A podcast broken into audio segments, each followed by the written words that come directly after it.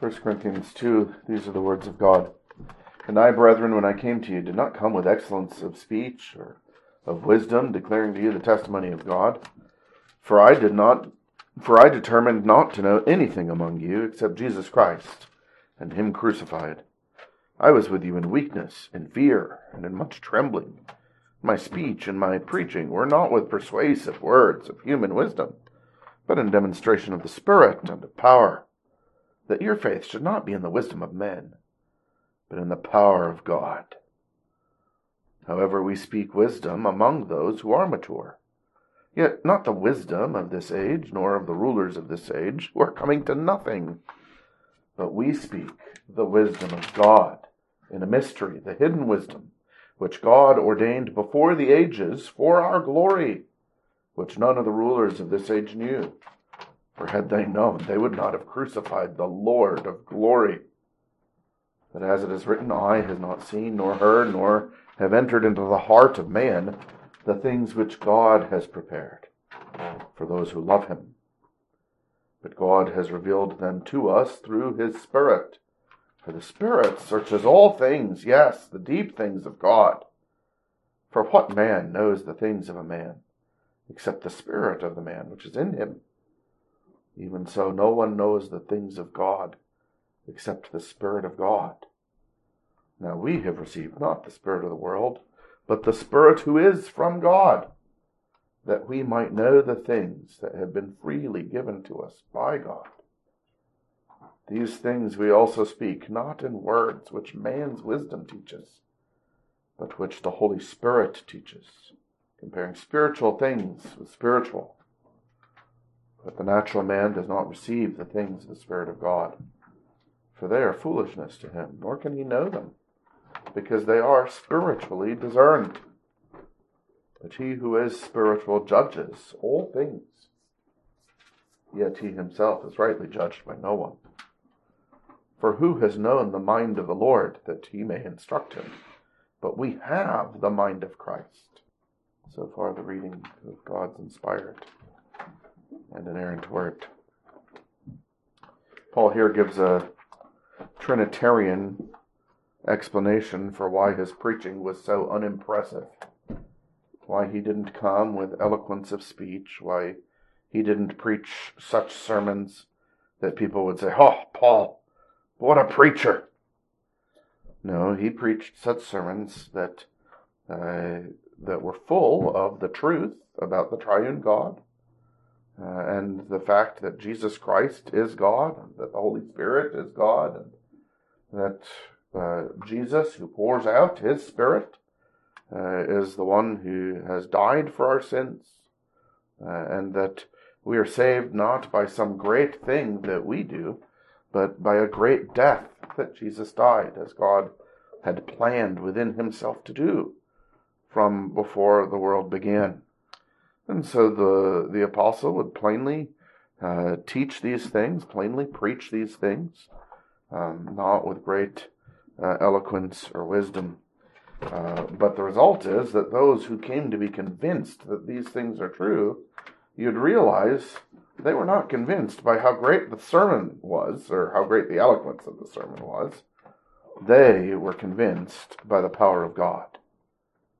That it was the same God who had come in the second person of the Godhead and died for their sins, who had also now in the third person of the Godhead made them spiritual people, so that they could understand and believe these Spirit-given words. And thus their faith was not in the wisdom of men, but in the power of God. Their faith was not in how excellently spoken the sermon was, but in the God who had changed their heart to believe in Jesus, and specifically to believe that Jesus is God, who had died for their sins. As he says in the middle of the chapter, that Jesus is the Lord of glory. And as he says at the end of the chapter, that Jesus is Yahweh, whose mind the Spirit gives us. Where does he say that? Well, he says that in Job 15, verse 8, Isaiah 40, verse 13, that it is the mind of Yahweh that we have when we have the mind of Christ. Verse 16, the implication of the question, who has known the mind of Yahweh that he may instruct him? Means that only Yahweh knows the mind of Yahweh. And yet it is this very mind that we have when we have the mind of Christ. And so it was great folly then that the Corinthians were having these battles of pride and supremacy in their church, glorying in themselves rather than glorying in the Lord Jesus. That's what the rulers of this age do. That's what the great ones, so-called, they're putting great in air quotes there, aren't you? The great ones of this world do. They don't know the truth about greatness. They are about to perish. They are about to come to nothing. Verse 6. We speak wisdom among those who are mature, not the wisdom of this age, nor the rulers of this age who are coming to nothing. In fact, no eye can see, nor ear hear, nor the heart of man devise what the Lord had prepared for his people, that the Lord of glory would be crucified for us. And so the rulers of this age, who are not humbled before God and receiving meekly what the Lord says by his Spirit, what do they do? What's the result for them? Well, the result is that they don't know the truth. They don't know what God had ordained before the ages for the glory of believers. And so you have the rulers of this age trying to puff themselves up to make themselves glorious. They don't realize that only God is glorious and that this glorious God has a plan for bringing believers into his glory. Believers who are not very impressive, as he's just got done pointing out to them in chapter 1 about how very few of them are impressive in any way, shape, or form. And yet God himself had ordained within himself before the ages that he would bring unimpressive, undeserving, anti-deserving sinners to faith in Jesus Christ, and that they would end up being glorified together with him. And so he says the wisdom that we speak is a mystery, a hidden wisdom from God, hidden wisdom which God ordained before the ages for our glory, which none of the rulers of this age knew. For had they known, they would not have crucified the Lord of glory. And so how do you come to know it? You don't come to know it by being great. You don't come to know it by how eloquent the preacher is or impressive the sermon is. You come to know it because the Holy Spirit makes you a spiritual person. It's spiritual wisdom. It's taught in spiritual words. These things we speak, not in words, which man's wisdom teaches, but which the Holy Spirit teaches. And so the Spirit gives spiritual words, his words, to the people whom he is giving his mind, his understanding. And so he says, no one knows the things of God except the Spirit of God. But we have received not the Spirit of the world, but the Spirit who is from God. And so when he says comparing spiritual things with spiritual, it's probably better translated spiritual things for spiritual people. That is, the Holy Spirit is the one both who gives the words and who does the work in the heart. And he compares the spiritual person versus the natural person.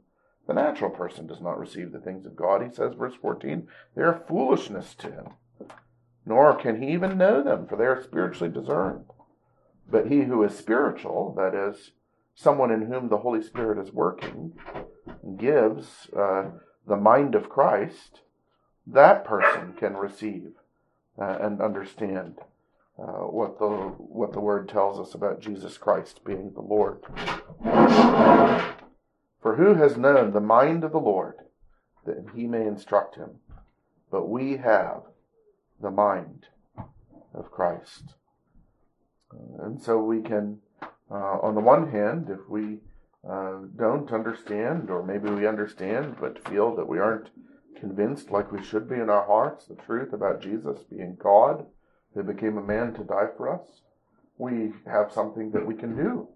We can pray to God the Holy Spirit that he would give us hearts that are alive and minds to understand that we would be convinced, because we know that it doesn't come from us.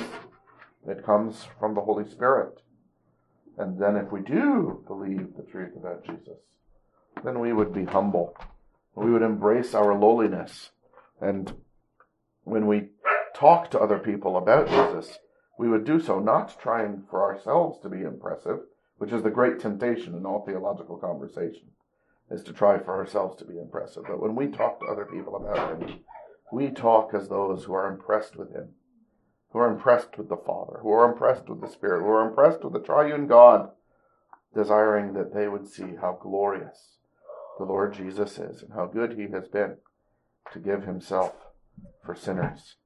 And so we are invited by the great glory of God as taught to us by the Spirit to humble ourselves low, to know that if we are going to be glorified, and we are, it's going to be by God's way of glorifying us that he ordained before the ages, by uniting us to Jesus by faith and displaying us glorious in the last day when Christ, who is our life, returns and we appear with him then in glory.